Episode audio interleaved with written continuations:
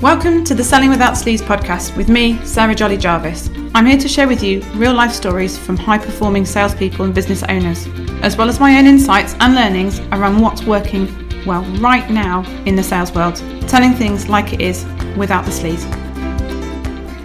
Hello, and welcome to episode four of the Selling Without Sleaze podcast. So, I am here today to talk to you around pivoting. So, I've spoken to lots of people over the last few weeks who have decided on a new concept. I, I, do tend to speak to a lot of people who they've created a concept and they're a bit now, what, what next? I think the influx of this has obviously been that people are having to reassess how they work, how they meet their customers' needs because of all that's been going on with lockdown and the coronavirus. And so people are in that position where they are like, right, okay, I need to do something different. I need to take my skills, my service online where do I start? What do I do? So, lots of people have come to me saying, Well, I've got this concept, I've done this thing, but then it's just like, Where do I go from here? Which is great. And I love, love getting involved with these sorts of things. Annoyingly, what I tend to do is take them back a few steps and, um, and, and look at actually um, what have they done so far some people are amazing and they get involved with their ideal clients and they create these things together. And they've done so much market research that you know it, an incredible amount of market research potentially you know more than they needed to do. Whereas other people come and they've they've literally created something in isolation. They've been sat in their house and they've come up with this idea. They may have run it past friends or family, but they those friends and family aren't their ideal customers, and and they're ready to roll with it unfortunately, I do get to speak to people who have gone a little bit too far down the line. Websites have been created, platforms have been created. I spoke to, I worked with one person a couple of years ago now who had created an entire platform. They'd spent over £18,000 on a website for something that actually hadn't been tested in the form that they were looking at doing it in. And the number one thing I would say lockdown, no lockdown, coronavirus, no coronavirus would be to test as cheaply as possible your concept before putting anything behind it, any resources behind it, and you know, too much time behind it.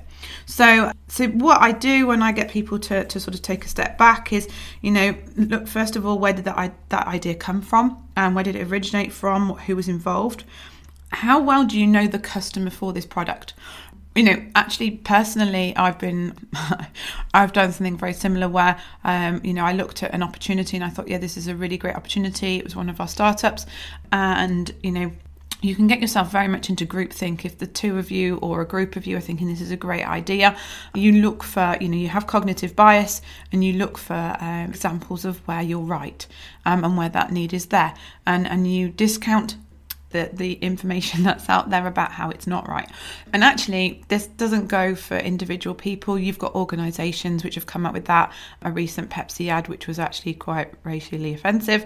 You know, people had sat there and decided that that was okay you know there's there's loads of things where people lose that sense of actually what's normal what's appropriate because they're in that group setting and you can get super super carried away with ideas.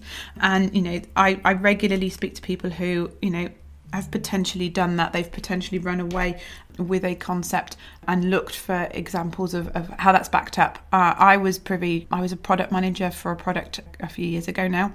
And they had spent a lot of money researching. There were some major flaws in the research, which had been done actually by an agency who were used to doing research and they hadn't, you know, they totally overestimated the value of the market, the size of the market, the size of demand for this product. And I was, as the product manager, was in a position where I was supposed to bring this to fruition and somehow generate this income that they were looking at. And you know, it was scary. And when you looked through the research, that you know, the fundamental problem that they had was they'd gone and spoken to a group of people and then they'd interviewed in more depth the people who were engaged and interested in this. And out of that had come requirements that were very unique to specific clients, customers, and actually weren't needed across the board. They'd slowed the process up. It was just absolutely insane, and you could see this this sort of wild goose chase that that they as an organisation they'd gone on, based on the information provided by these customers, which turned out to be you know a really small pocket of a much bigger customer base. And so, you know, it's always important if people are against what you're saying, if they're not interested, they are as important, if not more important, than the people who are going, Yes, please let me buy it. Because if you can understand how it doesn't tick the box, then you can potentially tick more boxes or you can actually get an understanding of, of where other people might be with, with what you're offering and what challenges you're likely to come up against. If you can solve those problems, if you can address those needs, then you're going to be in a much stronger position. You're going to have much stronger barriers to entry of somebody coming in and doing better than you. When you look at products that are, are created where you know you've got the market leader, the first person into the market, and you know and they they take up that demand and then something comes in better and that something comes in better because it's able to look at the concept think you know what? That's a really decent concept. How can i do it better? Like that is literally you know the process that people take. And they look at where actually where is its strengths where its weaknesses and where they can um, you know plug those gaps with those weaknesses. So you know plug your own gaps people.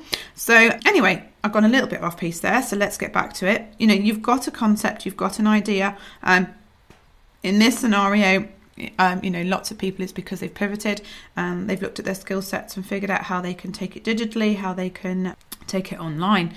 So, you know, looking at the audience, how well do you know that audience? How accessible is that audience to you? Um, you know, when I say accessible, how many people who are that audience do you know? Um, how many people can you get in front of, or do you have connections that can get you in front of more people? You know your audience is as important as your product and it's more important actually. I'm going to go that far. Because you know understanding your audience understanding who they are and where they're at you can adapt a product. You can look to add things to it um, to, to meet their needs and to meet their needs more. I'm um, going out there and just being like this is what i've got. Who wants it? is is not the best way to go. Um, creating something in isolation is not the best way.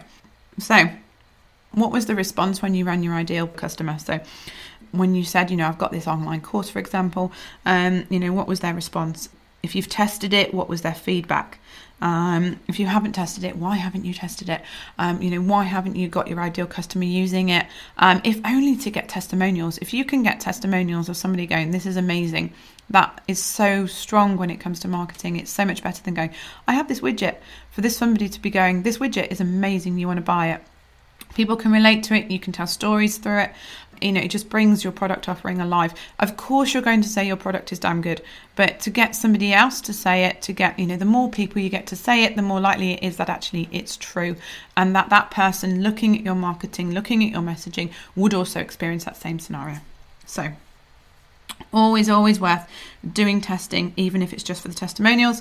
Um, always get my clients to get a video as well as a written testimonial, if at all possible. People don't like video, so you just get them. I get them on a Zoom call and then go right. So what I'm going to do is I'm just going to ask you a few questions as a bit of a testimonial. I haven't had anybody refuse at that point. When somebody has to do it off their own back, when they have to set up things and record things, that's when they are less inclined to do it. So, another question that I want to know before we even think about marketing is what's your price point and where did that come from? Um, you know, how is it derived? What information did you use to derive it? Now, I will come on to pricing and being confident about pricing in one of my future podcasts, but we know what I would say at this point is that if someone's going to be difficult with you, you want to know your stuff. So, confidence comes from knowledge and practice.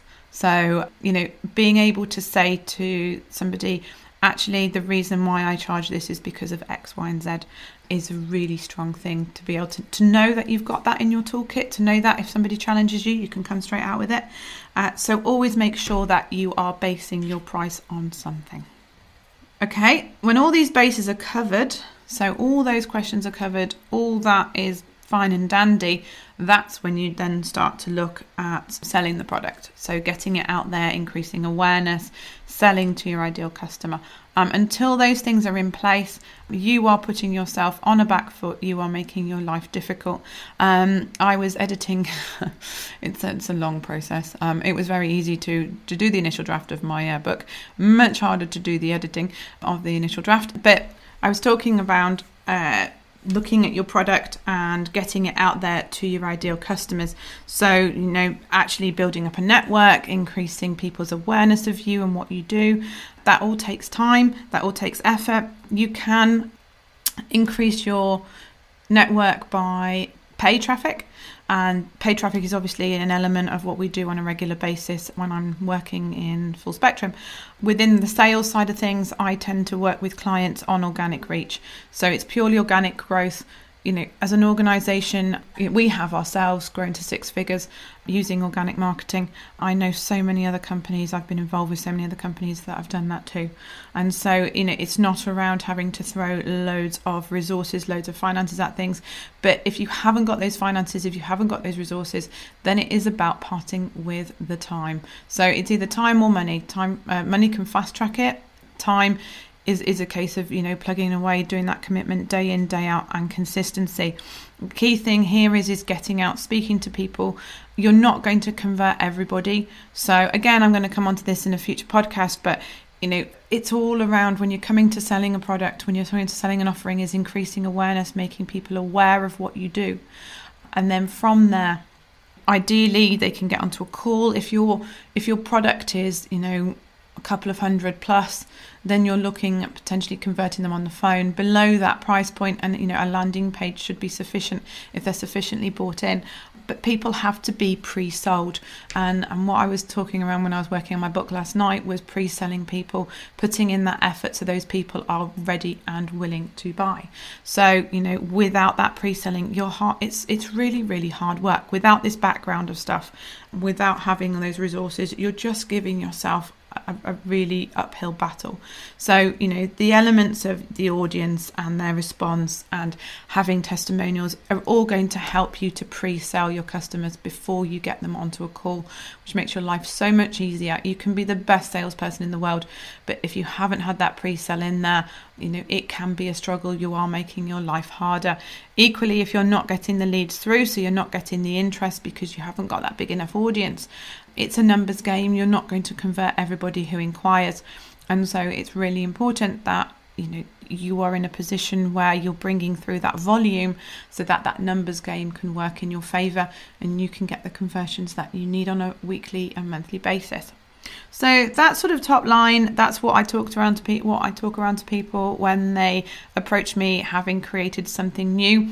If you're out there and you've chosen to pivot and you've chosen a different approach for your skill set, then you know please do um, pop into my group where there's you know there's lots of conversations at the moment around sales and selling to new customers or customers in a different way.